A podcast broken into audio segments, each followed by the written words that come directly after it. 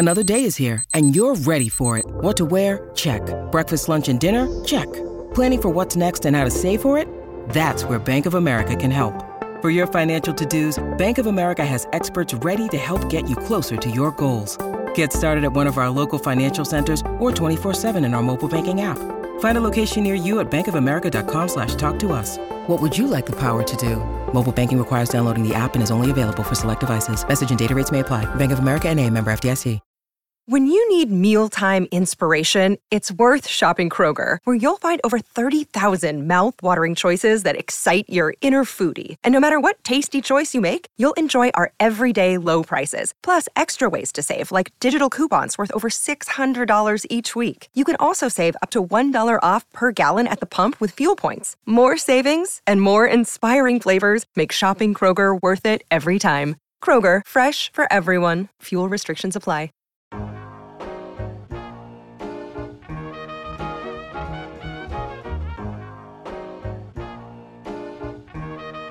CJ on the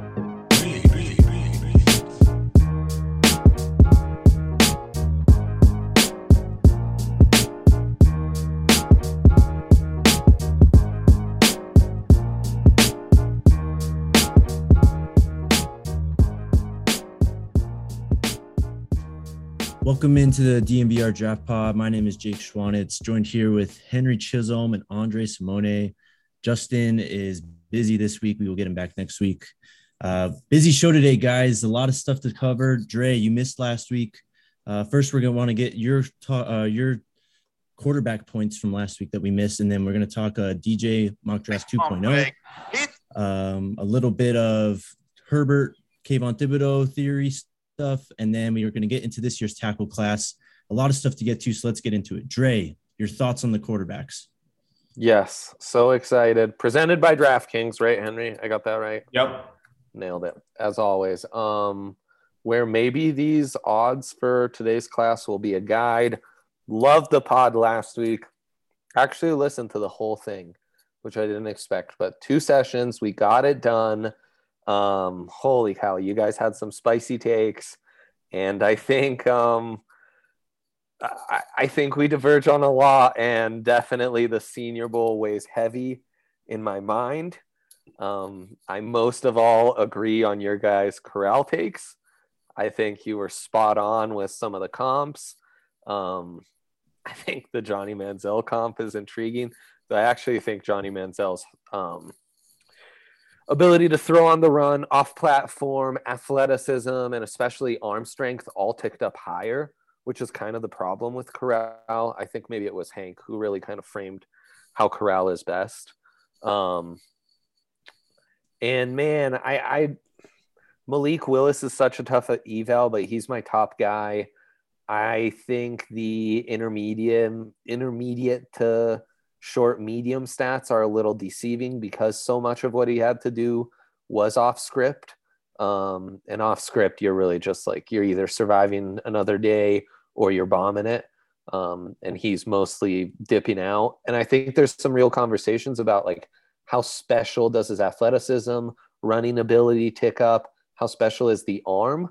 What I have become convinced of, though, while I still think those are high end, probably not special tools of his, is um, man, his escapability, his off platform stuff. He's not just making off platform throws, he's got that baseball ability of making a side arm throw while like halfway like falling to the ground, you know, and can really Mahomes. zing it Mahomesy style. Um, and and zing it deep off platform. He's so inconsistent that as I was telling Hank, I've really changed in how I look at quarterbacks from any other position. It's not so much we'll have so many conversations on these offensive tackles of really um you know it's a it's a cost value analysis of like what's the ceiling what's the floor what's the more likely outcome which is always going to be somewhere in the middle of that and kind of trying to do that um, cost analysis. With quarterbacks because of something henry came back to over and over and the tough spot you are in if you find a good starting nfl quarterback who still justifies your pick anywhere in the top whatever, but then you have to pay him 30 to 40 million a year. I would rather swing for the fences than have that high end but not quite franchise quarterback. Um, so it's really changed how I look at it. Because of that, I'm really leaning towards the higher upside guys like Malik one, Howell two, and again, I see those guys as similar. Strong Pickett, I see as very similar. I give Strong the edge because of the arm strength. Um, I think you guys are really spot on on a lot of stuff about Pickett. It's just when nothing ticks up. Um, and look, guys like Cousins, guys like Brady have shown us that arm strength can be a, a trait that ticks up. I'm just not really convinced. I get such bad Teddy Bridgewater vibes, who I freaking loved. Um, and man, I Desmond Ridder's after them because I have such a bad taste in my mouth from the Senior Bowl, from the Alabama game, from not being able to anticipate. Um, and you guys really put it nicely that what he does best is throw high, let guys high, highball it, and it reminds me of Dak. There are some things that remind me of Dak where it's like, eh, he doesn't tick special, but he ticks off a lot of boxes. Um, so look, all these guys are going to be a second round grade for me, and um, so even though there's those differences, they're all going to fall in the same tier, same grade. Right. Very intriguing class. Um, I don't think there's really any consensus opinion when it comes to these guys. Um, let's get into the mock. Hank, what's up? What are, you, what are your thoughts on this DJ mock? Um, let me pull that up real quick. I was listening to Dre talk about the quarterbacks. Um, it's all good. Uh, for starters, it's kind of chalk at the top still. Evan Neal, Aidan Hutchinson, one, two, Kyle Hamilton at three, uh, Ekwonu at four, Travon Walker at five, and then we'll get to this Dude. after we kind of. What's up? Travon Walker at five, like already the mock is like off and yeah. running. That was well crazy. Let's go to six, where there's Trevor Penning, offensive tackle out of Northern Iowa. Um, yeah. It's it's crazy. We'll get to the Broncos pick of Jermaine Johnson too. Um, let's go around the table though. Most or biggest takeaway, I guess, from this new mock from DJ. Man, it's how much this class is going to fluctuate. Um, I get, I got really strong 2013 flashbacks, a class yeah. we talk about a lot. Um, like, but the top pick was an way. offensive tackle, not in a good way um, in Eric Fisher. Now Evan Neal's jumped to like plus 150 to be the top pick. Um, the top 10 was dominated by offensive tackles. Uh, you know, the rise of Travon Walker, who has some Dion Jordan to him. Like uh, you can dream on the guy because he does everything well.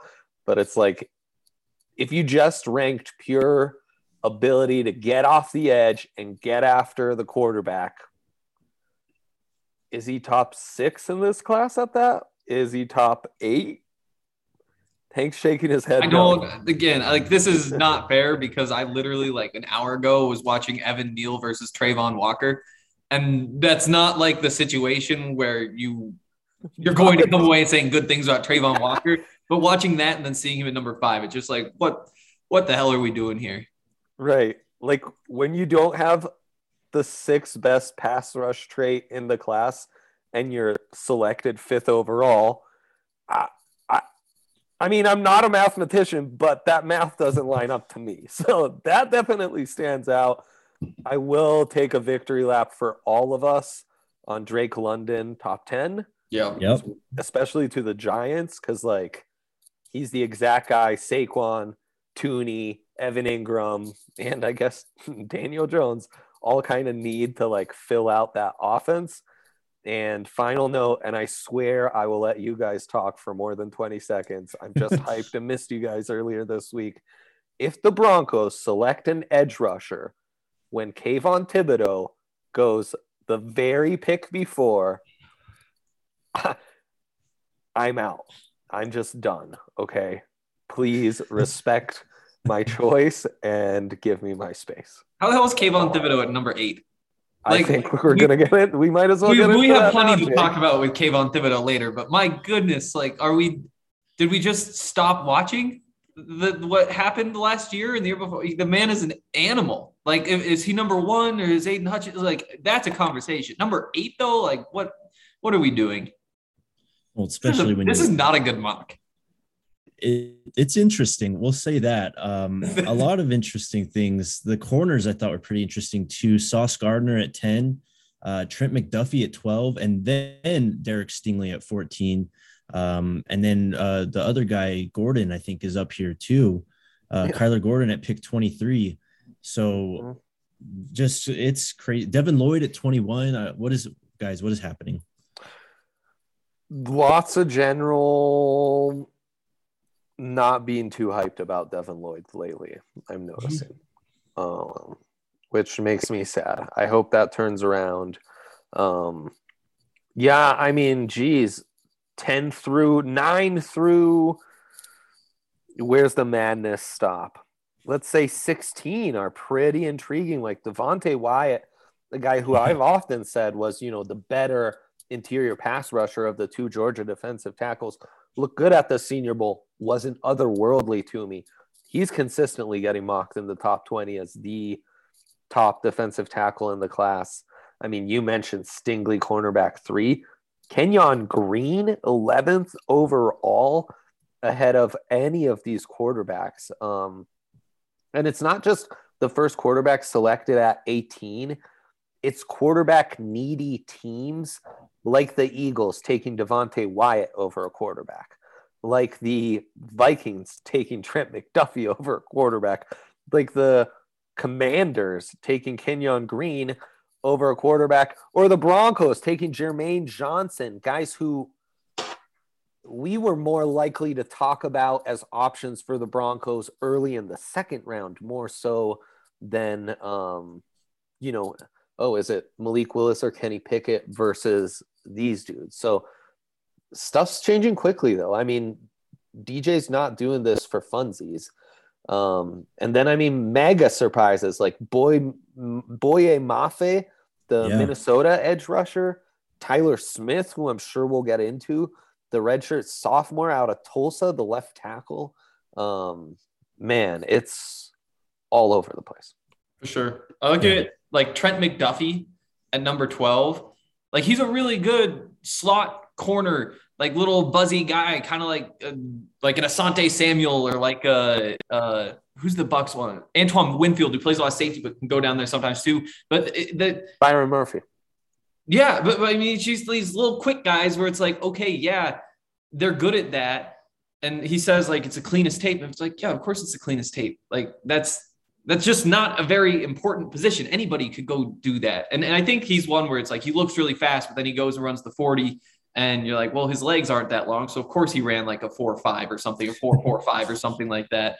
So I think that, that he's just kind of getting bumped up. Whereas who's everybody would take Derek Stingley and the chance that he pans out over that. I think that there's just some stuff like that. And on the quarterbacks, like I think 18 for the first quarterback's too late. But it's kind of like what we've been saying all along, though, right? Is you probably see one go like 11, 12. You see another maybe top 20, maybe a couple more sneak in the back end, and you wind up with those four. And that's changed a little bit since the Senior Bowl. People have gotten higher on him, but I don't know. I mean, it's it's just tough to commit. And it kind of goes back to what Dre was saying earlier, where it's like you, you want to go after the guy who, who's the shot, a chance to actually be a really good quarterback. But in this class, it's like, well, the odds of those guys, this it's not a great group of those guys, I feel like. Yeah. I'll Uh, say if this is about buzz and stuff, um, it. I mean, I I presume right, like that's how you see a gajillion different names in the top twenty in the first round. It is not lined up with the buzz immediately in Mobile, which was becoming at least one quarterback will go mm-hmm. before the Broncos pick at nine. I feel like we kind of talked about this like a week or two ago, but it's kind of like I feel like there's always the Senior Bowl matters, of course, but right after the Senior Bowl, it gets weighted really heavily, and then it kind of like falls into this complete picture thing. So I do think that it's like, oh, this guy tore it up, and so for a couple weeks, people are in love with him, and then it's like, okay, but now there's there's this leveling out process, you know. Yeah, um, it's it's just cyclical, isn't it? This draft yep. cycle, it's it's vicious. Um, also, real quick, uh, again, we're seeing the Pittsburgh Steelers here taking Malik Willis. Uh, they just don't like keeping secrets, I guess, on their first round picks. Uh, just something to uh, kind of keep uh, in mind moving forward. Your thoughts, real quickly, on Jermaine Johnson. Um, if he's the Bronco at nine, what, what's the scene here? traits that you like, right? Like he did some good things at the same time. Like when you have Sauce Gardner going right after, when you have like Karlaftis is still there, Ojabo's still there, and you're taking the guy who's what redshirt senior, so one of the older players in that class. It feels like maybe you're going potentially kind of a safe route, and and I'm not sure in the top ten that you want to be passing up on some of the guys, you know, like like a Derek Stingley, where it's like, well, did you just find another true number one Pro Bowl All Pro type of cornerback? And, and that would kind of be my, I'd be upset. But at the same time, like good football player, I, I don't. Big I, Bradley Chubb vibes. I wouldn't riot. Hmm. Yeah, he's he's really long. Uh, he's a guy from Georgia too. He was a Georgia transfer, yep. so uh, you know, you kind of wonder maybe if, you know, he has the advantage of seeing into the future. He sees the Adam Anderson situation. Does he stay at Georgia? Does he no kidding. still leave to go to Florida State? Uh, any thoughts on Jermaine, real quick, before we move on, Andre? Yeah, very Bradley Chubb esque. Uh, checks off a lot of boxes. Mostly, he's going to be a power rusher, length and strength, uh, speed to power converter, that kind of guy. Growing on me a lot, though, I will admit, um, especially in even tap um, studying these offensive tackles. He's a guy who knows how to get by you. That um, pass rush arsenal has come along. I probably like him more hand in the ground than standing up. And um, yeah, I agree. I if if I'm choosing between power rushers though in this class, I would prefer Karlaftis. If I'm choosing between pure edges, I would prefer Ojabo because I think his bendiness – and uh, first step are at, at a higher end and i think there's more upside more um, more development to be had and i think he also complements bradley chubb better right opposite chubb he would be he would be a better fit while i think maybe karlaftis and johnson um, overlap a little bit. And i might as well say it because uh, justin isn't here but to do that, especially ahead of Devin Lloyd, would be quite disappointing because you do have this advantage with a linebacker like Lloyd, with um, completely blanking old man style on the inside linebacker from Ohio State, who's got some edge rush ability um, that they drafted last year. Oh, Baron Browning? Yeah, mm-hmm. Baron Browning.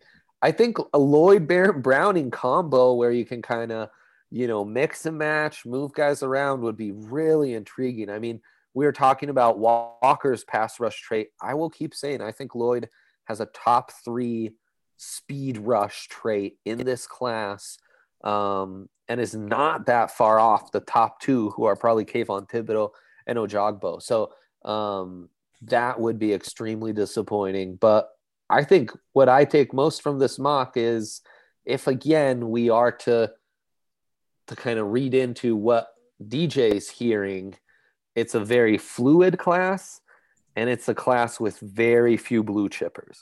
Mm-hmm. It's a class where the second round talents begin about at the end of the top 10. Yeah, it's uh, very interesting stuff. We're very early in the process. It's yeah. only going to get more interesting. Uh, moving on, I also, thought I found this. Jermaine ahead. Johnson is already 23. It was really hard to find that, but he is already 23. So an older guy, yeah. Um, at nine, man, I don't know. That's it's interesting. Uh, let's hope we don't have to see this scenario in real life. Um, moving on, I found this post on the NFL Draft subreddit um, that I thought was very interesting. It's from the user Handcuff. Uh, title is There are strong parallels between Kayvon Thibodeaux and Justin Herbert. Um, and I'm not going to read the whole thing, but just to kind of bullet point it, um, he has it broken down nicely. If you want to go find it and read the whole thing, it's worth a read. He said both Thibodeaux and Herbert were extremely hyped prospects earlier in the career. Uh, KT, obviously, the number one prospect. Herbert was kind of a phenom quarterback coming into college. Um, and then both Thibodeaux and Herbert are both incredibly athletic and show the traits that NFL scouts desire. Duh. For both players, a late blooming prospect really steals the draft hype after an incredible senior year. Uh, he uses Joe Burrow and Aidan Hutchinson as those comparisons there. During mock draft season, both players seemingly dropped a tier from where they had usually been regarded. We already kind of got to that. And then uh, both Thibodeaux and Herbert faced similar criticisms as prospects. You know, going back to Herbert, you heard about how was he an actual leader? You know, he's an introvert, all this kind of uh, draft nonsense, some stuff that we heard about Justin Fields last year. Thibodeaux's kind of getting the same thing. Uh, you've got the quote unquote off field concerns when nothing can necessarily be named uh, on that topic. Doesn't play hard, not a leader. Um, just interesting stuff that two kind of consensus number one prospects and both guys from Oregon actually are getting this treatment. Who wants to start? I can. Um, Penei Sewell a little bit too, right, Hank? Yeah, for sure. Penei Sewell fits in there too. I, I mean, I don't know. I think that if we just say like, ah, the Oregon guys always get disrespected, then that it's it's kind of like lazy in, a lot of ways. But at the same time, like you do see those same similarities. And as I was saying before, like Kayvon Thibodeaux is just a freak. Like you look at him on the football field, and he is the biggest man on the field, and he's fast and he's strong and he gets around the edge and he puts up good numbers.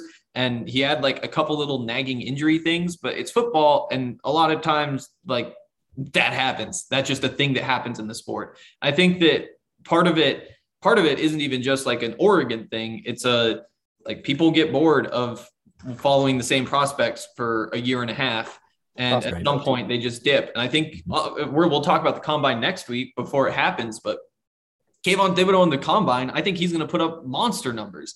Like he is just one of those freakish guys. And I got to not spend time with him, but just follow him around a little bit at Pac 12 Media Day. Just freaking massive. Like he, he, to me, is just like a lock to be a Pro Bowl guy in the NFL because he just has all those traits. Like he should be able to push around just about anybody. And I, I think that that part gets lost in the same way you look at Justin Herbert. I saw him at a Pac 12 media day too. He's another guy. You just look at him, you're like, that is a really big, strong man. Like that is an NFL athlete right there. And, and I think that maybe that's the part that, that you lose because you say, yeah, well, they are playing against Washington State and, and not going up against like Georgia. It's different looking big against Sean Ryan than it is against Evan Neal, who are two tackles who are going to get drafted. But it's, I don't know. I think that that's a lot of it. I think there's just boredom. I think that there's maybe call it Pac-12 bias if you want, but they're not wrong. They are going up against smaller guys. I Kayvon Thibodeaux is one of the Great. best players in this draft.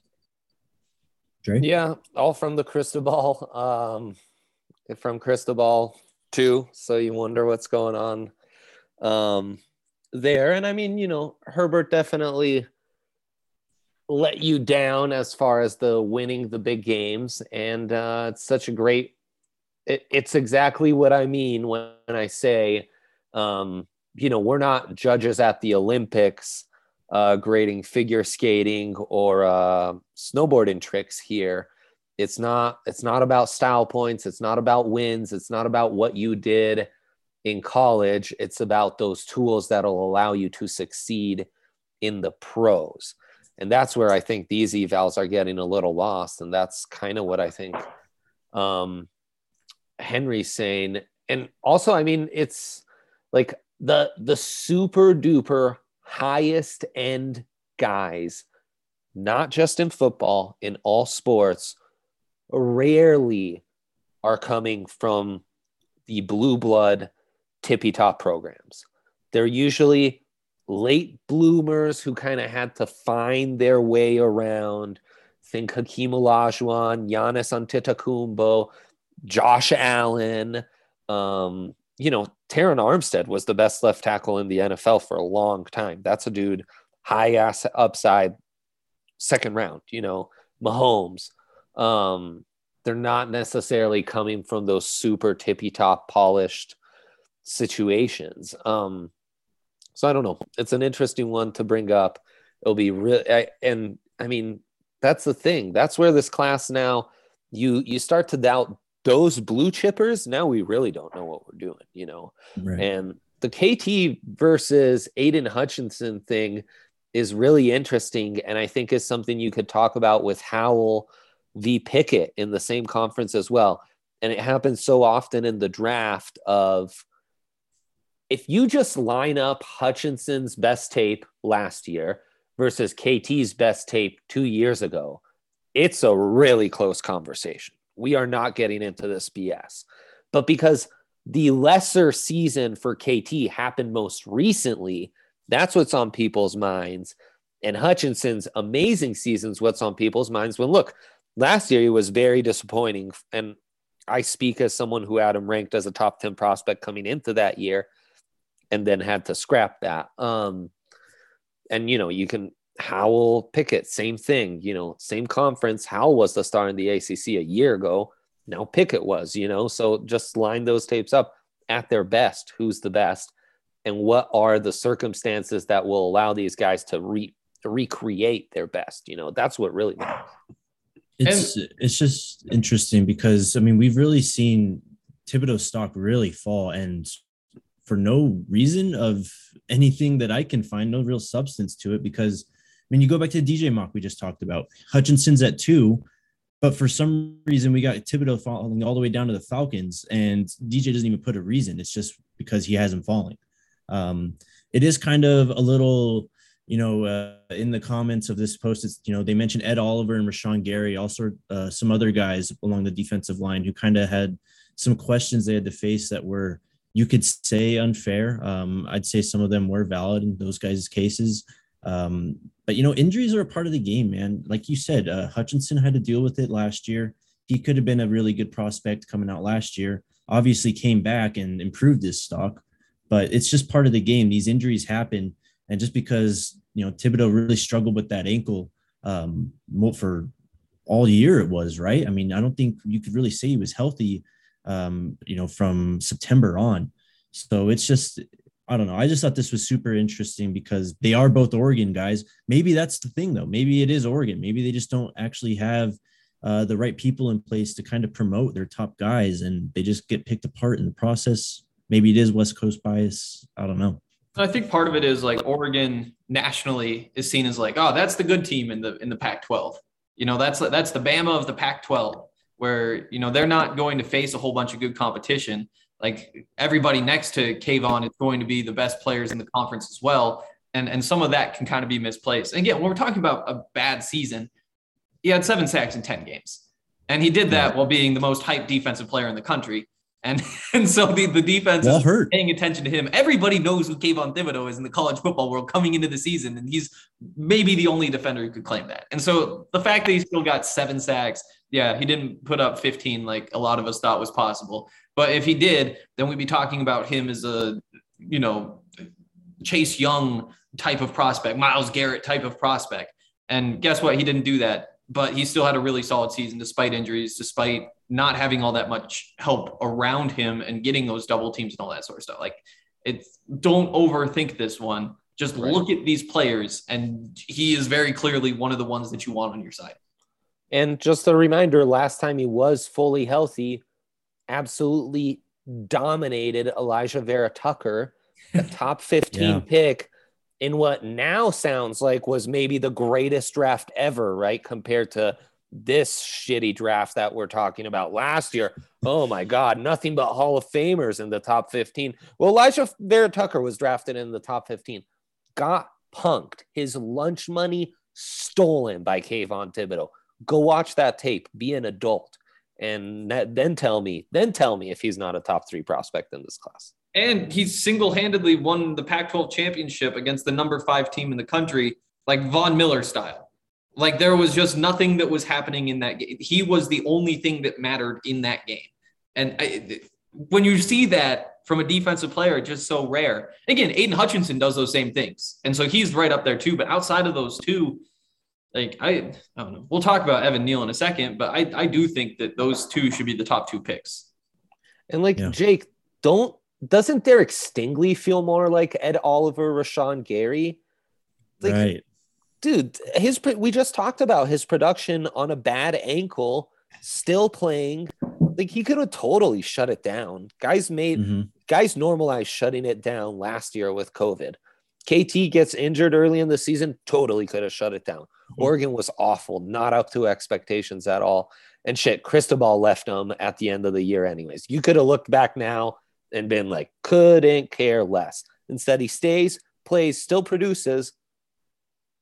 It's an interesting proposition. What if he does opt out after the ankle injury in September? I mean, I it's tough to say, but honestly, I don't think we're having these types of conversations because I think his stock just kind of gets frozen at that point in time, and it's just if Micah Parsons can do can go through all that kind of stuff and all the questions he had, you know, where's he going to play, blah blah blah, and he still goes uh, near top ten, uh, fringe top ten. I can't remember exactly where. Um, of course, we're talking one overall, the top ten here. It's pretty different, but still, it's it's just weird to see this. We'll get into a lot more KT stuff moving forward. Do we want to take a break and then get into tackles? Yeah, we do want to take a break and then get into tackles.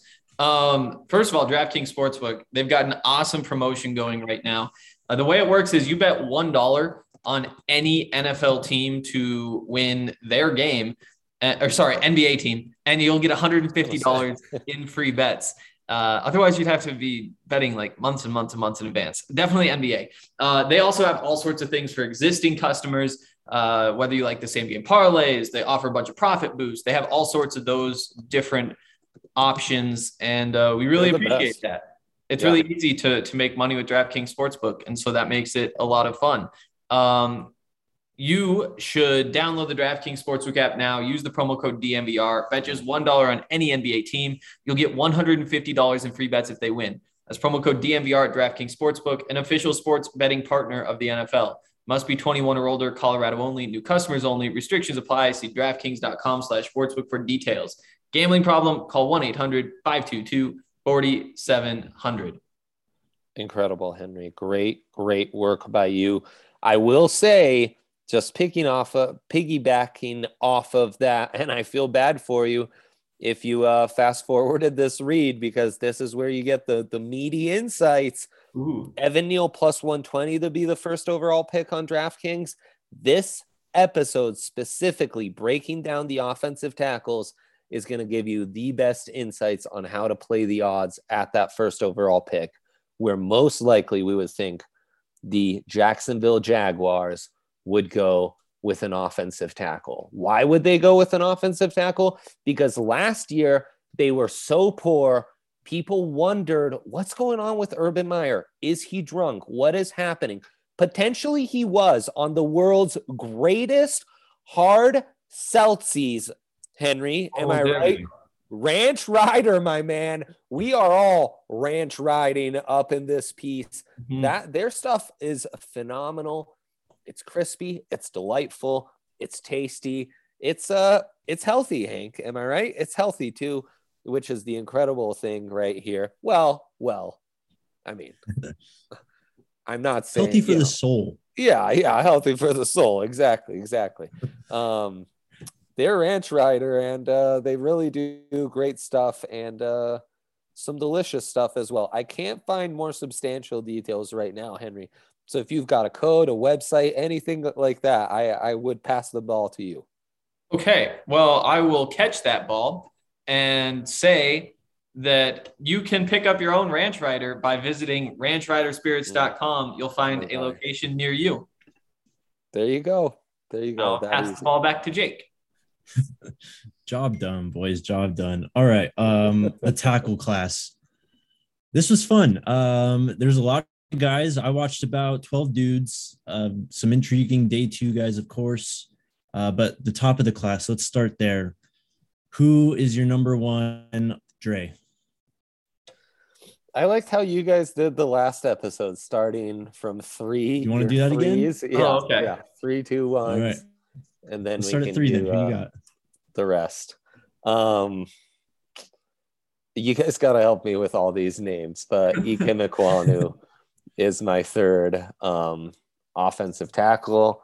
Lots, some people's top overall offensive tackle. He's actually seven to one to be the first overall pick on DraftKings. Um, so much to love.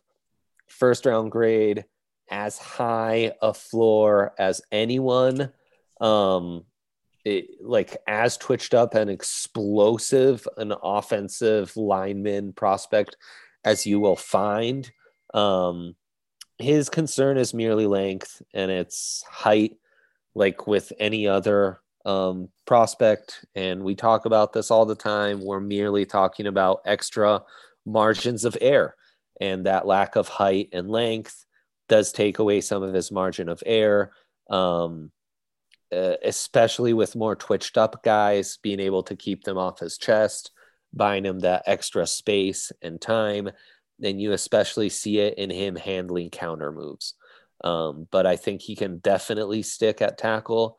I think he is extremely intriguing and scheme versatile because of how twitched up he is. He can move sideline to sideline, and he you want him in space. You want to get him downhill. You want him to just like annihilate second and third level defenders and really make them feel you. Um, and as a guard, his floor is so high because as a guard, he's a tone setting ass kicker. Um, he's not a guy who's going to get you excited, but he is as safe a pick as there is in this draft. Yeah, I, I think so. He's number three for me too. First of all, um, and I, I, like that you brought up like the Twitch and all that stuff. I I agree with like getting him out in space. I think that there might be there might be a couple of guys in this class I like better getting out in front of of like the the the running back, whoever you're throwing the screen to, any of that sort of stuff. But once he gets out there, I think he probably is the best in the class. Like he's just so mean. Like he's he he hits so hard. He puts guys on the ground constantly. And I yeah. do think that there's still plenty to clean up at this point. You know, yep. there's stuff like he'll whiff on blocks. Like there's a couple cut blocks where he just doesn't even touch anybody, and you're just like, hmm, this, this that doesn't look great. But I do think that a lot of that, obviously, you can just coach up. He's he's a young guy still, and on top of that, I again I like to make my list Broncos specific. They they did a lot of zone blocking there, and he was really really really good at that. The ability to like like when you're good, it feels like you can just push one hand onto one guy and knock him over to the other guy. And then all of a sudden you're three steps upfield and, and you're taking on a linebacker. And there's a lot of that sort of stuff with him where it's like, I, I like the idea of Javonte Williams running behind him. Um, my question would be if, if he does wind up at the Broncos, do you put him at left tackle and Bolles at right, or is Ekwonu go to the right? It's a good question. Um, personally, I think I like Ekwonu at left tackle. I liked him so much there. I had him at number one actually. Um, I thought he was my favorite. He was my favorite tackle. Um, his hands, man. I think he has the most powerful punch uh, that I saw. He's just there's there's being violent as an offensive lineman, and like we'll get to Trevor Penning at some point. But when Trevor Penning blocks, he's like he uses more like upper body strength and everything, whereas Ikem Ekwonu is just all hands. It's just so much power in the hands. Uh, yeah. Noticeable knockback from defenders when he gets his hands on them. The uh, the Florida State game I thought was really nice. Him and uh, Jermaine Johnson had an awesome yeah. battle. Yeah. Uh, both going back and forth, both winning. He Ekwonu, I think, like you said, he's a natural athlete and then just so built in the lower body, man. Those thighs and that lower body, his ability to anchor, I thought was it's almost effortless. Um, he kind of just absorbs contact, um, and he's very young. I mean, he started as a true freshman in 2019, kind of earned a reputation as one of the best and nastiest offensive linemen moving forward from there. Uh, declared eligible this year, and look, I definitely we'll get into the other guys, but I just think the combination of the nastiness that you have here, the size, the youth, uh, and the fact that he's only 21, 22 years old, the ceiling is just it's it's high. There may be other guys with higher ceilings, but also that floor, man. I think you know exactly what you're getting with him. And in a class like this, where we talked about it, you don't really have necessarily blue chippers. Uh, I think you just more so not want to screw up your top five, top 10 pick and I think you ensure that with Ekwonu. One more note, uh, Dre brought up the length. I, I had one of my notes that just says like he he he bails himself out with just how much pop there is in his hands. Like he'll yes. be he'll be out of position. It's yes. just like bang, and it's like oh well, it, it works out. And so I almost wonder if we're, we're talking about this margin for error, and he does come up just a little bit short in terms of the arm length. Maybe maybe that pop continues, and it he he's just a really big, strong guy who can beat people up. Like part of me thinks he should just be like a heavyweight boxer or something. And when you can, when you have those sorts of traits, I agree. Like he's he's a good pick. I do I do still have him number three though. I love what um what Jake said about his hands. It's teach tape like what it means to have pop in your hands. Um and you know, we'll talk about guys like Penning and Neal who can just get on top of defenders with such ease. Ekwonu uproots his defenders. Um he just takes his your base out of you because he is so much stronger in his lower half. Um, and yeah, I, I, I totally understand um, him being the top guy because when you get into athletic traits and technique, there's nothing he's not going to be able to do. I talked about the scheme versatility, but you know, that twitched upness, those hands, I mean, those allow you to, he's really good handling power. I actually think this is a great class handling power, honestly. A mm-hmm. lot of these dudes, and it's because it's a bigger class. We finally have some a big offensive tackle class, which gets me hyped.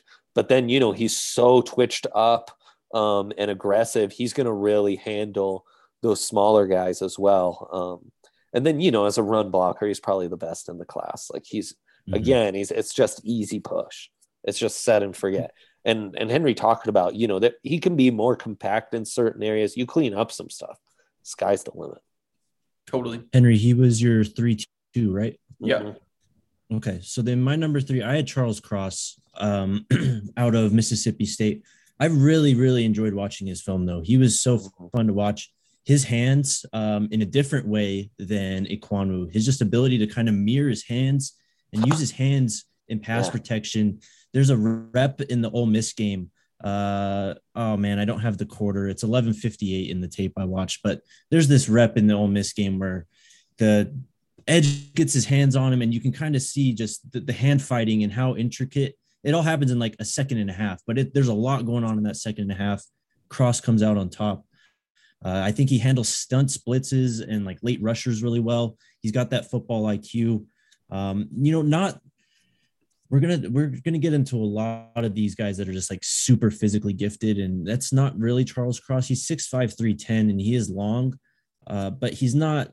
The anchor isn't very impressive. You know, he's a finesse tackle, right? I wouldn't use the word power to describe his game. I think in any way. I don't think I saw him pancake one guy um, in the three games I watched. Uh, good battles versus DeMarvin Leal in the Texas A&M game too can there's a lot to that can come along in his game, but I think there's plenty to work there. I think of a team like the Bengals, man, that want to go five wide and empty a lot. You get a guy like Charles Cross that can just really pass protect and lock yeah. down uh, one side of the line. That's just what you're looking for.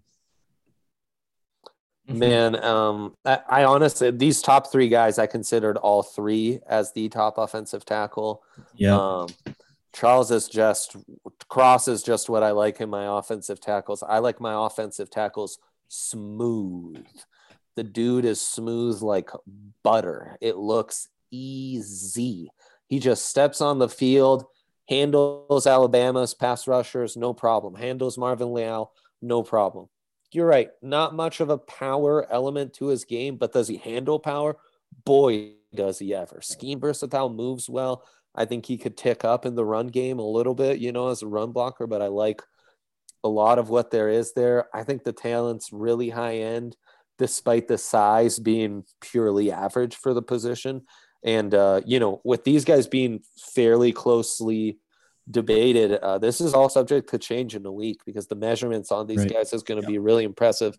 Obviously, top three dudes, we don't have measurements. I'm sure the guys we get into later there's plenty of dudes from uh, Mobile who we do have measurements on. Cross, as crazy as it sounds, because man, I mean, uh, Evan Neal and Ikem Ekwonu have insane upside. Kind of feels like the highest upside of this group, right? So clean, Just wild, so yeah. clean too. He's he's my number one. I, am not sure if that's where you were wow. going to, right? It seems like you're nice. No, I have my number, number two, but I okay. contemplated it. And yeah. it's it we'll get into Evan Neal. We don't need to dig in why he was number one instead of number two right now. But again, it's all the things Dre said. Like you watch him against Alabama, and it just shuts down Will Anderson. And there, there wasn't a lot. I mean, again, you come out of that offense at Mississippi State where you just don't run the ball that much. And when you do run, like that, we specifically didn't see many zone runs, which is a little bit disappointing. I think those are probably my biggest questions are just like, what does he look like as a run blocker? But in a left tackle, give me the guy who can just shut down the opposing pass rushers. You don't have to worry about it. And you know, move Bolles over to right tackle, and all of a sudden that right side of the line is is a super superstar sort of of build at least. Like you could see it really panning out on paper with all these young guys. If Moody pans, I I really like Charles Cross. I wish that we could have seen him run block more. I wish that so many of the passes that they threw uh, at Mississippi State weren't such quick passes. Like it, it felt like there wasn't a, a, lot of times where he was like, okay, go protect for three seconds, go protect for four seconds. Um, but again, he he handled everything so well. I think he he drops better than these other tackles. Yeah. I think that yeah. the the other ones have a tendency to. Oh, we'll talk about when Evan Neal gets there, but but the way he he steps back, builds that pocket, uh, it, it it really is just so sharp, and I that's why he's number one for me. Yeah. Yeah. Thanks for mentioning that. That kick slide from Charles Cross, that's there definitely something I wrote down. He is so s- smooth, as Dre said, but he also gets depth just super easily. So it's, yeah. yeah. Um, Three key points on Cross for me. Um, you know, one is if I'm spending a top 10 pick, ninth overall on an offensive tackle, you, you just need to know most cases when you're investing in a pick like that, you're going to have a losing record, which means most games you're going to hit the fourth quarter, you're going to be down, and your quarterback's probably going to end up throwing 35 plus passes. For guys like Garett Bolles coming into the league raw, man, that's a that's a tough duty. That's a tough way to learn on the job for two, three years while you're trying to figure things out. Charles Cross, as Henry pointed out, he's got that down. He knows that. Um, like he he's been under the pirate, easy breezy. He, he can you can drop back 50 times. He's got that covered, no problem at all. He's he's been there, done that. Um, what you said about the anchor, I think is interesting, Jake. Um, I see what you mean, but I also think in some ways he or his he at least shows really good balance to me. Yes. Both moving forward and moving backwards, and that includes his anchor, which feels like it's just like natural smooth hips. You know, it's um, not going to get too repetitive here. So, um, yeah, I man, you there's a lot to like. There's a lot. yeah. Like. Just the way I saw, I feel like you know, if you have someone like a Von Miller, I feel more comfortable with Charles Cross going against one of those guys, those quick dudes yeah. that love to use their hands, kind of cross over and go, um, you know, a lot of counters and stuff like that. Yeah. Cross is going to handle that really well. But you know, you think of someone like Khalil Mack. I, I get a little bit worried about Charles Cross because uh, you know Mack's going to get off the line. He's going to win with leverage and he's going to win with power. And I just don't really think that's Cross's game. Right, right. Khalil Mack getting into Charles Cross's chest, scary proposition, yeah. no doubt. Evan Neal, who wants to start? I mean, let me. I'll start yeah, this one. I don't, don't He's your I, one. Oh, maybe I. He is my one. Okay. Um, I I can get it. I can get it, and I'll just say this: there is rarely have I seen a top offensive tackle prospect have as poor of an anchor as Evan Neal has. Um, there's just that balance in being able to set his hips and settle you in, which is really poor and kind of astounding for someone who's in the 330 to 350 with like strong butt, strong lower, strong leg, strong lower half that you can't just settle in and do that. And I'm like, Evan Neal was actually the guy I had to, I felt like it'd been the longest since I'd gone back to watch his tape of these top guys. So I watched a little more of him recently. And I kept being like, holy shit, is his anchor really bad? And then at the end of the Auburn game, he allows like the worst sack. And I was like, dang, I, I was onto something there. Um, that's really the only complaint though. And there is a general kind of balance concern, not always like as smooth and lined up kind of reaching forward, not always able to like get squared up and finish that second level block, right? He is he's not even like in space. He's just a, uh, on a different planet from Ekwonu who's just like a stud. He's like not really that great, but you know what? He's strong as hell. His feet are smooth as ever.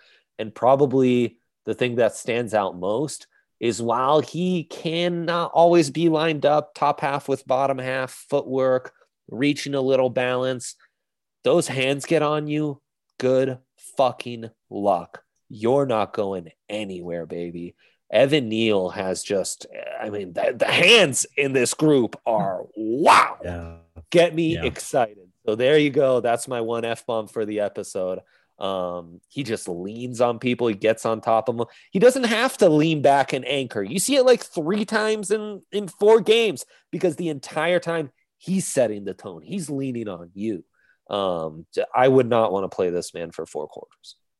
Yep, and I would add. I mean, there was a, there was a clip that was going around of Nick Saban talking at some conference. It wasn't this week, but the clip was circulating this week, where he's basically saying like you know what? I used to think before I went to the NFL that you've got to teach all these guys how to do all these different things. And then there was this cornerback who he couldn't backpedal. So we were just like, you know what? Don't backpedal. We're going to, you just do it this way. And it's figure out, I feel like after seeing that and then going through with Evan Neal, like that's the exact thing that happens here, where it's like, I don't think Nick Saban is saying this is how you play offensive tackle perfectly. It's like, hey, what you're doing works. You just go do it. Like he, it feels like he doesn't even drop in pass protection. He's just right there, big at the line, and just bang, get you, and then you just don't go anywhere, which is valuable. But also, and we're talking about the Von Miller guys, can Von just get around him? Because there's there's a big part of me that thinks like Evan Neal is not like a pocket builder, you know. And, and on top of that, I, he in the running game, I expected a lot more from him. You know, right? Like six, seven, 350. Like you'd think he'd be a big bowling ball. Like there'd be big holes wherever he goes. And I just didn't see that. And again, like the good prospect and all that, like the, the, the traits that he has and the, the, the fact that he was successful and the things that he did, like that's all good. But I do have those questions where it's just like, what, what do you really contribute in the run game? Or are you just big? Um, in terms of getting into space, I agree. Like when I was talking about Ekwonu in space, um, I was specifically thinking Evan Neal, I think, does a better job getting into space and maybe that's teaching that sort of stuff. It's just when he gets there, it, there isn't he isn't all that successful. Whereas Ekwonu just beats the hell out of guys when he's out there. The other thing I'll add though is like with with both of these guys, with Evan Neal and Charles Cross, just crazy young.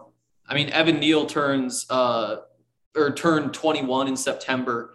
And so it's like, yeah, you don't have that grown man strength. Guess what? You're playing in the SEC and you're you were 20 at the start of the season. Charles Cross, like I said, turned turned 21 in November. And it's the same thing where it's like, is he all that strong? Like, uh, I don't know. But where, where's he going to be two, three years from now? I think both of those guys are going to have all of those things. Um, but but yeah, I mean that's the big takeaways. I worry about the speed guys just getting around Evan Neal. Um, I, I, I worry. I don't, I don't worry about him as a run blocker. I just expected him to be like a super plus run blocker, and I didn't see that. Right. It's I th- you guys pretty much nailed it. I think um, he's a very I don't. It was interesting to watch him because, like you said, I I knew that the run game is kind of where you're going to be wowed by Evan Neal. And there were plays, you know, where he just kind of leans on a guy and all of a sudden he's 10 yards down the line and out of the frame. Sure. Yeah. But um, there a lot of what Dre said with the balance, um, especially yeah. in the run game, he will get way over his toes and he will just completely whiff. And I think a lot of that actually has to do with his size. It's kind of a double edged sword being that big. But man, he his leverage he's not able to play with much leverage because of that size you know he's not he's more so just a strength and bigger than you type of dude which i mean it's a great thing to have when you're 6'7 350 especially as hank said only 20 years old. He's going to be 20 years old still on week nice. one um, which is crazy. So that's kind of where that's what makes this thing tough right is you kind of have you do have to factor that in. He's going to be 20 years old. He's already 6'7 350 what's he going to look like in three years, man, when he actually gets to, you know, he's in an NFL strength program. He's lifting weights throughout the year. He doesn't have to worry about classes. Football is his job, and he can focus on, uh, you know, just being the best player he can, nutrition, all that. I think you're really going to see a, a much improved player, and that's the thing is Mhm. right now I would definitely take if I have to play a game tomorrow, I'm taking Cross and Ekwonu over Evan Neal. But you know, two three years down the line, even it, it'd be a lot closer, I think, which is what makes the scouting thing interesting. Um, I agree, kind of with the anchor stuff. He just kind of absorbs power uh, when he has to, but if someone can really get his, their hands inside and on his chest and just create some push, Yeah. it it doesn't look great. Um, that's about all I have on him. I think uh, you guys pretty much nailed it. He's he's a good prospect. He's not a, a great player right now, but he's something that can really turn into something. You could will- easily see him being the best tackle in the NFL, like with with the Right. size that he has, all that stuff. Like I just think Yeah. that he has a bunch of upside. that's a good that's a good point to kind of end the Neal discussion on because I did wonder about that. I found myself watching him and being like, man, he's good. He's like good, good. But to be Trent Williams, he's like he's lacking the gear Ekwonu has athletically, and Ekwonu's lacking that size Trent Williams has, which tells you like what kind of otherworldly freak you need to be to to be the best tackle in the NFL. I will say maybe maybe in three scouting reports on Evan Neal, which I think are really spot on, we're underrating his lateral mobility a little bit, which I do as much as like that anchor and being able to sink back is problematic um or like not a great trait of his man his lateral mobility is gangsta. And that's where i have more confidence in him being able to handle a guy like Von especially since he is that aggressor. He'll try to get his hands on you first. And as i said once you, he gets his hands on you um, you're in trouble. And like he sometimes looks smooth and good enough to where you forget he's six seven and 350 and then you almost knock him more than you should for not moving well in space and stuff. And you're like well he's What do you six seven 350 what do you expect? Right. Um so like he he'll dis- he's so good. He'll deceive you into not realizing the knocks he has are just natural knocks because he's just a large human being and like Mhm. he's that type of offensive tackle and with the body composition stuff like like he that needs to change and it will change likely but that it does it doesn't turn him into like a project because he is a good tackle but there is that piece of it where it's like okay how much fat can you take off and put the muscle on to replace it? And, and if you're very successful in doing that then what is he athletically? Because like i said like i like him in i don't like him blocking in space. I like him getting out into space and, and I, I th- he has those traits. You could see him getting even better with that sort of stuff. So yeah, I mean, you think his he's got- body's sloppy I I thought it was a little sloppy. I'm Up curious what you guys top or on the bottom I thought up top.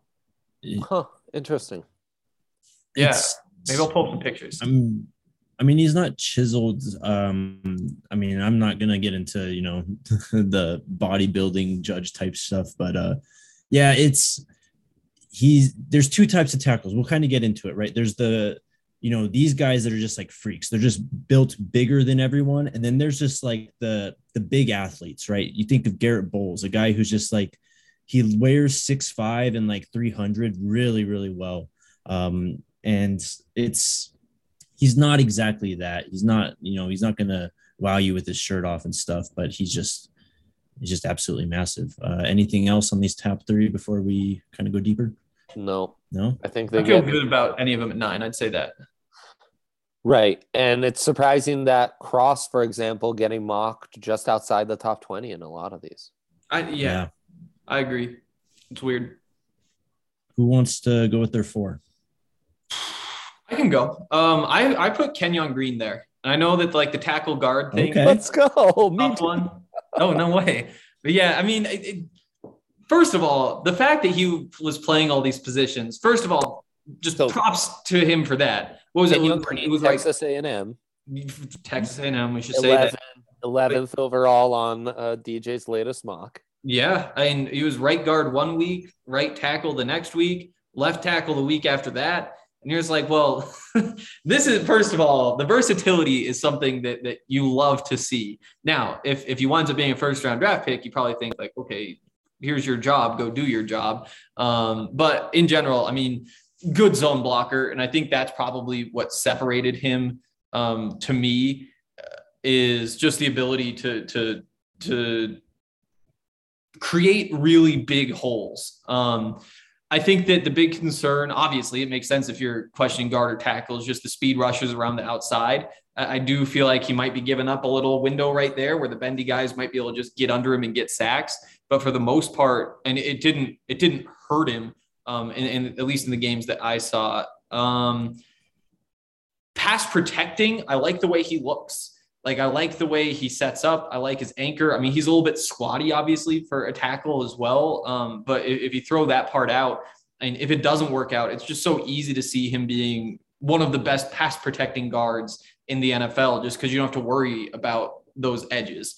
Um, and again, the zone blocking stands out. Maybe not quite the the biggest, but pretty solidly built. Um, I believe he was a, a, a, very highly rated recruit as well. Uh, yeah. So I don't know, just a lot to like there. For sure. Dre? He is also my fourth offensive tackle. He, um, I, he, rem- at his left tackle tape reminds me a lot of Rashawn Slater. Hmm. His hmm. left tackle tape against Will Anderson specifically reminds me a lot of Rashawn Slater against Chase Young. Um, it's actually, boy, what a gift that that one Alabama game he's playing at left tackle. Right. Because as Henry mentioned, he is all over the place. Um, so actually, I, and I couldn't even tell the guy they did have playing left tackle a lot. Number five, Jariah Johnson. If he transferred to Tennessee, if he declared for the draft, but he's an intriguing name to keep an eye on too in this tackle class. But anyways, Kenyon Green, Rashawn Slater esque in some ways. Slater nastier, better finisher, probably more polished technique, IQ wise, but very similar types. I mean, we're we're talking margins on a lot of the stuff I just mentioned, and honestly, not that far off Ekwonu either. Um, body type, uh, deficiencies, which of course the biggest thing is going to be length. Um, it again, I, I don't need to give the whole margin speech for the 20th time this year on this stupid pod. Um, no, it's the greatest pod, I kid. Um, and yeah, like again, it's Ekwonu, it's same thing, like uh great against power. He handles power really well. Um, he handles length really well. Uh, and the floor is obviously extremely high because he projects as a very high end guard his length is going to be key. We need to see Ekwonu and him what their length is going to be, or we're just going to have to talk about them on the guard episode as well. Yeah, that's that's kind of how I treated. I treated Kenyon Green as interior line, so I didn't really dig too deep into him uh, for this one. I'll say though, my number four, I had Trevor Penning, uh, offensive tackle out of Northern Iowa. Yeah, absolute massive man, excellent size. Um, I feel I, I kind of compared him to Garett Bolles um, at times, just because he is that road grader um, and very, very raw in uh, pass protection. But man, he's just so much bigger than Garett Bolles. I don't know if I can even make that comparison anymore because uh, I'm trying to pull up the measurements here. Does anyone have them on hand for me? He's in the six eight three plus range, and I think that comparison us not being like, whoa, Jake, did you take your crazy pills today? speaks to the type of athlete Penning is at his mammoth size. Yeah, so uh, uh, here it is. Senior Bowl measurements measured in at six foot six, uh, 330, has 34 inch arms, uh, 34 and six eighths actually. So he's well over the threshold.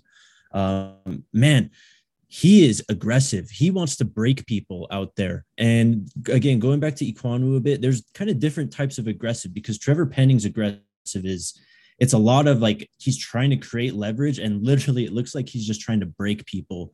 Whereas Ekwonu is like in a fight with you. He's just going to punch you. Right. Um, so it's that man, that nastiness is just, it's intriguing to work with, with at that size. Obviously he's very, very raw in some, in some areas too um, you know, balance wise and kind of anchor wise, it's not all there yet. I think he really needs to get NFL coaching, and that's the appeal to him, right? He's this kind of moldable piece of clay uh, that you can you see an insanely high ceiling with. Uh, the football intelligence and the kind of processing stuff on like blitzes and stunts was not really there. Um, you know, I'd like to see a bit more from that. It seems like he kind of missed some just I don't want to say easy blocks, but there were some blocks that he should have made that just weren't being made. Um, the thing though, I mean, Northern Iowa, lower level competition. Um, I watched uh, him versus Southern Illinois, and it was like he's just bigger and stronger than a lot of these dudes. So it, I couldn't really take anything from that. But then you go to the Iowa State game, and that's really all you have to go off of besides the Senior Bowl. Um, and he just so mean. Uh, out in space, though, not the best. Uh, kind of like what Hink said about Neal. I feel like he gets himself there, uh, but it's just finishing the block that it's not. It's it's just not happening a lot of time. A lot of whiffing, a lot of like head down type of stuff. Um, but I thought he has. I thought he has smooth enough feet to kind of develop all those areas as he goes along.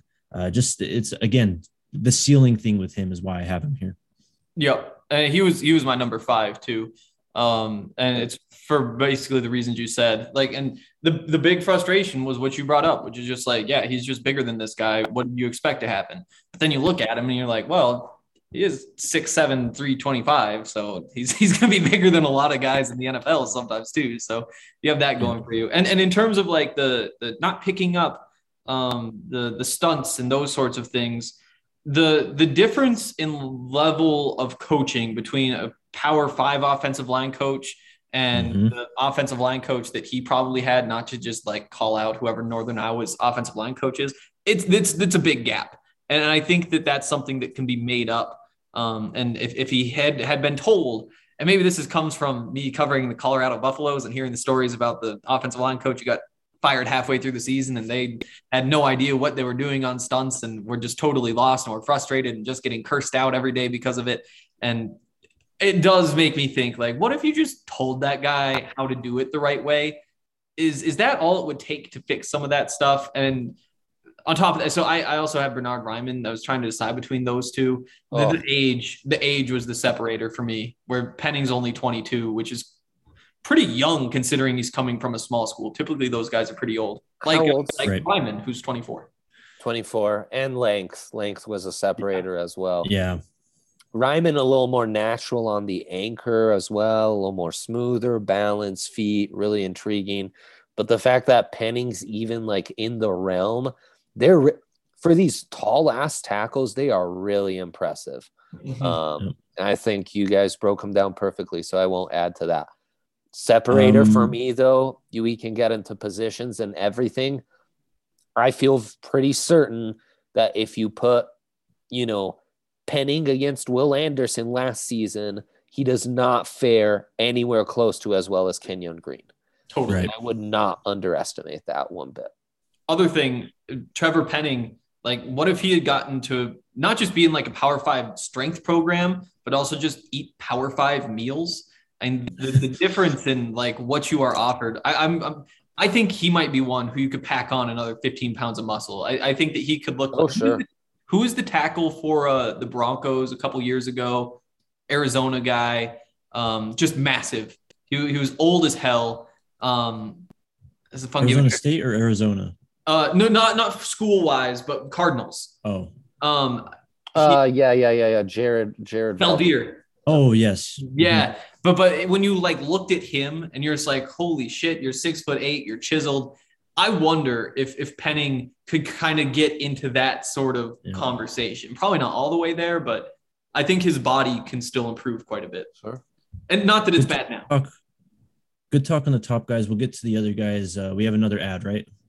Light shade. Aren't we lucky to get to talk about Ripple? So, what is Ripple? Ripple is a fast acting dissolvable. It's clinically proven to hit two times faster than the leading gummy.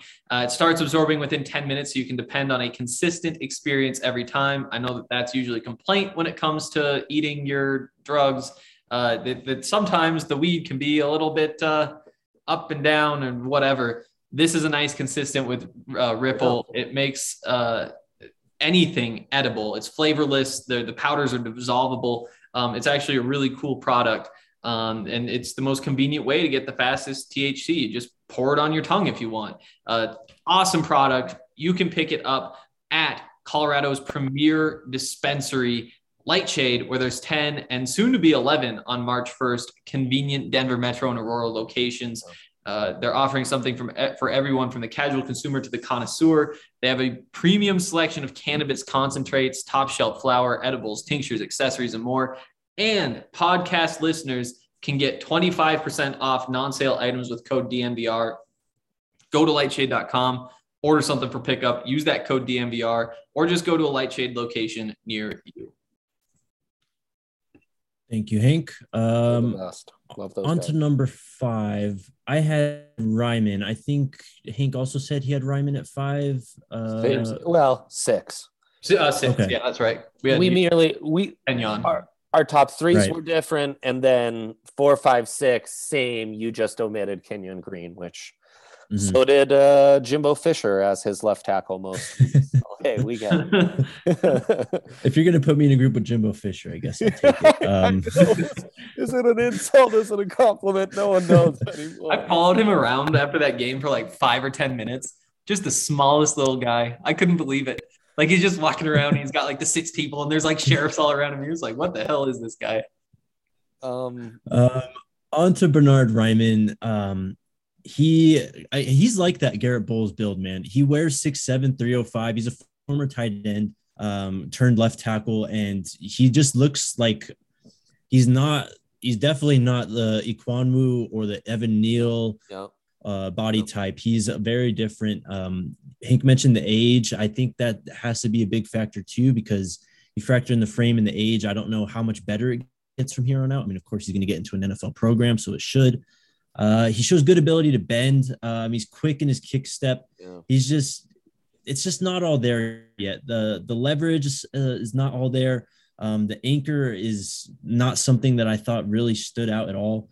Hmm. Um, but he's got good confidence and ability moving up to the second level. I like how he blocks in space. Um, he he does how to use know how to use leverage um, in terms of like recovering. I think that's one of his best traits is being able to get out of this uh, get out of positions that put him in a disadvantage. Um, he's always playing square and under control. Um, he doesn't really show some nastiness, but uh, he has a little bit of power. Again, kind of, I wouldn't really use that word to describe his game, though. Um, it's just good enough, I think, in the run game. Any other thoughts on Bernhard Raimann? It sounds like you see a bigger gap between Penning and Raimann than Hank and I. I do. I think that my top four guys, I think, are dudes that you could really develop into what I see when I rank these tackles is purely left tackle. Um, Raimann, I don't necessarily see purely as a left tackle. I mean, he could be a guy that, you know, he could be a, like a Lane Johnson, a guy that kind of, Yep. you know, from that same area that converted from a tight end, was a little bit of a smaller tackle, but really Yes. kind of grew into it and grew into the position as a whole. Um, I just I'd take the bet on the bigger guys, frankly. Interesting. Because to me, I, I have four first round grades, and that's where Kenyon Green kind of separates himself because, you know, the regardless as a guard or tackle, it's a first round grade for me, but it's a it's a lower first round grade than the top three guys who we talked about.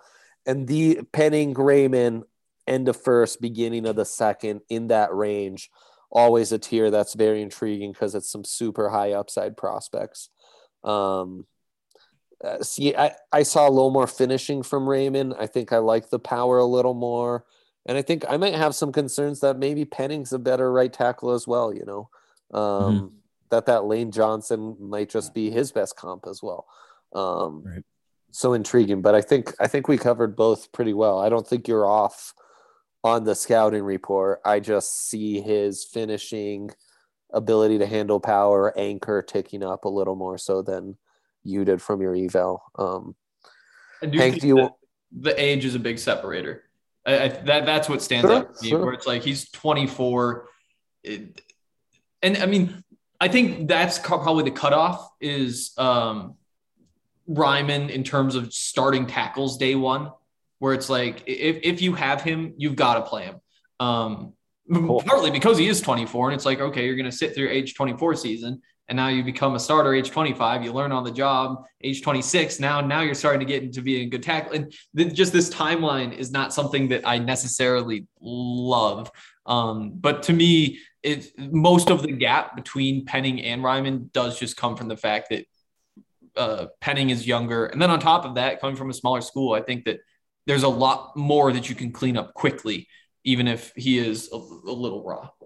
I mean, those are especially since there's such similar profiles, like big, raw, small school offensive tackles might project better at right tackle, more of that longer former tight end build on both of these guys that filled out their shit. Penning's big, 330's big. Um, you know, I'm I'm with you. I, I disagree though. Just like you wouldn't start Raimann day one, you would not want to start Penning day one. Oh, no, you? no, no, no. Yeah. That's terrifying. Yeah. yeah. I, it's just so hard Which, to take him in the first round though if you're not gonna not gonna play him. And, and, again, Which like makes... if, if he's 24 and he can't play right now, then what are you? it's not the Bolles pick. At least it's not the Bolles pick because that one was uh, age issues to the absolute extreme. Yeah. I mean, look, to me, it's not about can we start him week one? It's can we pay him 10 mil a season year five once that contract is up, you know, because he's a top 10 guy at his position. Right, which makes the Trevor Penning, not to go back to the mock again from DJ, but the Trevor Penning at six overall, when you don't really know if you have an immediate day one starter, just makes it even more yeah. kind of puzzling. Okay, so we got about 10 minutes left. Who else do you guys like day two, day three on? Who are the guys that you're going to put near the back end of your big board here? Um, you guys start, and I'll uh, I'll fill in the gaps. I'll throw Sean sure. Rhyan um, out there from UCLA. He was a fun one to watch. He's another guy who I think was a pretty highly rated recruit. Um, I actually I never went back and looked at what he's listed at size wise, but he is pretty squatty out there. Like six five three twenty is what I had. That's from the school, I think, though. So I don't know. yeah, I wonder if it's actually like six four or like six six three and seven eighths one of those because he does right. he maybe he just plays super low and that's what it is. Um, but the the feet how quick his feet are. Like it's crazy. Yeah, He's nice. flying around out there. And that's why I mean, again, like he, he might wind up being a guard. And, and if he's a guard, then that that build makes a little bit more sense. The, the ability to pull makes a little more sense. For that reason, like is he necessarily a, a fit with the Broncos? And maybe, maybe not. But I do I do like a lot of what I see there. Um, let me just get back this note, make sure I'm not missing anything. Feet are quick. Oh, very strong. Obviously, that comes with just being stout um, yeah, that mostly covers it. If you he, go ahead, Jake. Oh, I was just gonna say he. I don't know if the link's quite there with him. That was my yeah. hang up, and I, and so I kind of saw him as a guard. Yeah, yeah totally. Uh, late first round buzz earlier in the season when UCLA was kind of kicking ass with that power running game and kind of figuring things out, ranked in the top twenty, what have you. Um, settled down a little, and yeah, there's that conversation. But you know, zone scheme okay, we can start talking about him at tackle a little more for sure. Um, go I've got I've got Braxton Jones out of Southern Utah. Um, did you guys watch this guy? I didn't. I watch. didn't get into him yet. No, tell us all everything. So, man, I of course you turn on the tape. It's Southern Utah, which you know it is what it is, man. Um, I watched. Uh, sorry, not quite prepared here. Let me get the games that he uh, so I saw him versus San Jose State and versus Arizona State, which for a guy at Southern Utah, that's pretty good competition. Um, and I thought he he looked the bill. I mean, he fit in playing against both those teams. He his hands too, man. He's got vice grips for hands. 36 inch arms, biggest arms measured at the Senior that's Bowl. Crazy. I know that's not the end all be all, um, but. but I thought that was very intriguing. Um, like I said, vice grips for hands. It, it, felt like to me once he got his hands on you, you weren't going anywhere. Uh, very smooth mover, I thought, under control. What's that? When you can reach out like that, That's gonna be so easy too. Exactly. So, I mean, I went and actually looked at the list of guys who had like 35, 36 inch arms, and it's it's a very mixed bag. So, I, I it sure. doesn't really mean anything. right. Um, plays with good leverage. He's six seven three or sorry, this is the wrong number. Six five three oh five. Um, but he looks big at that number. So uh, I'm, what did the Senior Bowl have him at? They had him at six five three oh six. So he just wears it well. Uh, A guy that I'm very intrigued by. Yeah, I think especially when you're talking about later round guys, it's like just just give a reason to draft him, and 36 inch arms is a is a reason to draft somebody. And I think especially for the FCS guys, that can be the challenging part. Is like what what what is your strength? Um, a guy that maybe you guys did watch, Andrew Stueber, though, out of Michigan, I thought was Yeah. a fun watch. Um, you know, he's not going to blow you away physically. He's not the top prospect that a lot of these guys are that we talked about. He's just a good sound tackle. I think he can contribute in the run game. He does have an element of power. Um, I like his his mental side of the game. He really processes stunts um, and is able to process a lot of moving parts really quickly. Um, go ahead. Both look solid to me. S- Stueber is a guy I I feel good about, especially if you could get him in day three. I've seen a lot of kind of Big Ten tackles. Look, the traits might not have you uh, intrigued, but then they turn out to be really solid pros. So Well, who's Um, the the Michigan guy a couple years ago that uh the Patriots drafted the right tackle? Um, Michael Onwen- Onwenu. Yeah, Yep, yep. I was thinking of uh Haverstein who came out of oh god, Indiana uh like many years back now. Um yeah, he's a solid pro. I like him kind of like I like Sean Rhyan. Um I'm just going to rattle off my two second round grades are Jamaree Salyer, the left Mhm. tackle out of Georgia who some see as guard. You see that that's probably where I Yeah. um, stand out most is a lot of the guard guys I'm just putting at tackle until proven otherwise. Measurements were good enough at the combine. And man, you watch that Georgia tape at times, and there are moments where I think to myself, why draft Ekwonu at nine where you can get Salyer at 40? Now, the Senior Bowl wasn't that great, but he's not built to be in one-on-one pass blocking drills at the Senior Bowl. That's not his game. If he's an Ekwonu type, right? Um, uh, but the floor is high. I think he's an ass kicker. I think he can do a lot and be a tone setter for you. I actually think he's got a lot of tools. Abraham Lucas, a guy who's been on my radar for years, um, really, really solid Senior Bowl, really good length, solid pass protector, gonna handle strength well as well. So, um, just like a safe dude, left or right. Um, can't go wrong with either of those.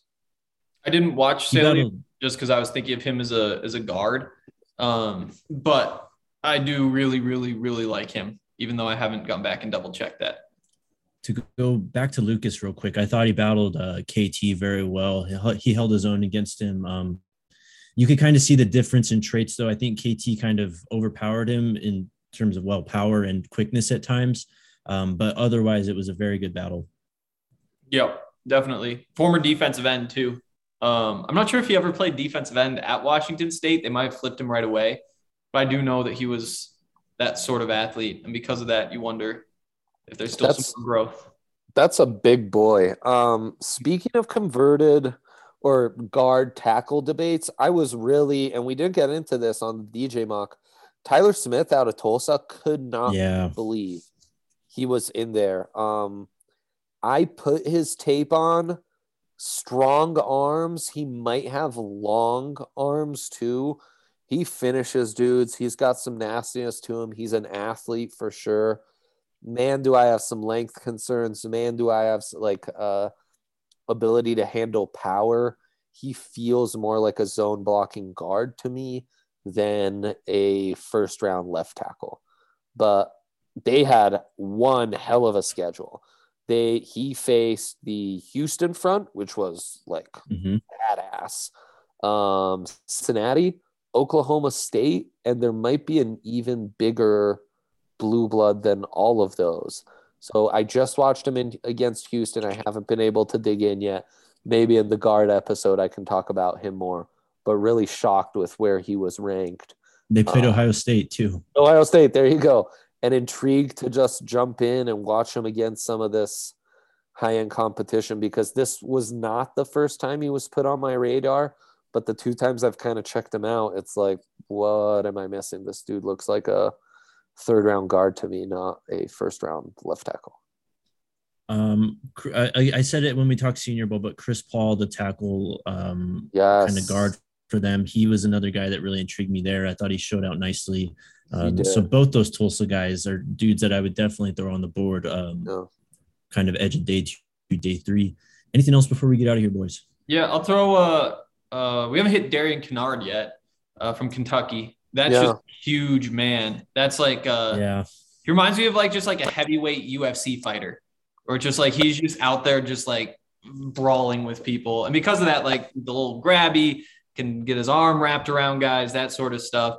But just so big, so strong, and uh, like not. I mean, obviously, good football player too. It's not like he's out there just doing nonsense. But I do think that like he was poorly coached or didn't respond to coach, something like that, because there were just some things that didn't line up. But you, you coach some of that out of him. It's just he stands out when you watch him. And I think that that's that's always fun with offensive linemen when you get somebody just like you are a massive house of a man and you are strong and you are mean and you look like you should be in the octagon. If you can coach him up to just be a, a good right tackle, I think he could be he could be a freak. And the other one I have, uh, Nick Petit Frere from uh, from Ohio State. Uh, he was another one. I think he was the number one tackle in the recruiting class, whatever three years ago. Um, but but I, I think three year starter as well um, at left tackle, maybe only two. I thought it was three. Uh, he was winning like team MVP awards for games. Like he was player of the game at Ohio State as a tackle. So that kind of just goes to show what they think of him. Um, big, big open holes uh, in the running game in particular, where he's just like collapsing the whole line when they're running zone stuff starting on the left tackle and just like the entire defensive line is starting where the center was initially, and his running backs flying free behind him. Um, got beat up a little bit by Aidan Hutchinson, but when we're talking about second, third, fourth round guys, whatever, right. you can't you can't ask him to be stopping Aidan Hutchinson. Yeah, I'm with you. He was intriguing. I again, like you said, I liked his power. I thought that was his best trait. He was really able to kind of wash down the line. Uh, Dre, anything final here? Uh, Petit Frere, the the scouting report for me reads very much like he's a guy who, if I was seeing him in a camp, he totally would be the number one recruit in the country. Makes um, lower body agility and flexibility, massive concerns, and I hate that he never really had to play hand in the ground. I just don't see the knee bend at all. Um, and in pass pro, that's a real concern. Aside from that, though, power, size, um, feet, I don't think are bad. Length, um, you know, and in the modern NFL, how long do you have to pass pro for True. before And shit Right. breaks down? he's one of those young guys too. And then, Yeah. like you said, like he's he's also one where it's like Von Miller. Does he just torch him around the edge? Like potentially, yeah. Is it Rashid Walker, left tackle out of Penn State? Yep. Mhm. Moxie, but like the athleticism, like all the traits aside from the length. Um, so intriguing. I mean, you're you're ten to twelve deep with guys who you can draft, try at tackle, left or right for a couple years, and at worst, they've got a decent fallback plan as a guard. That is one thing that scares me about Penning and Raimann.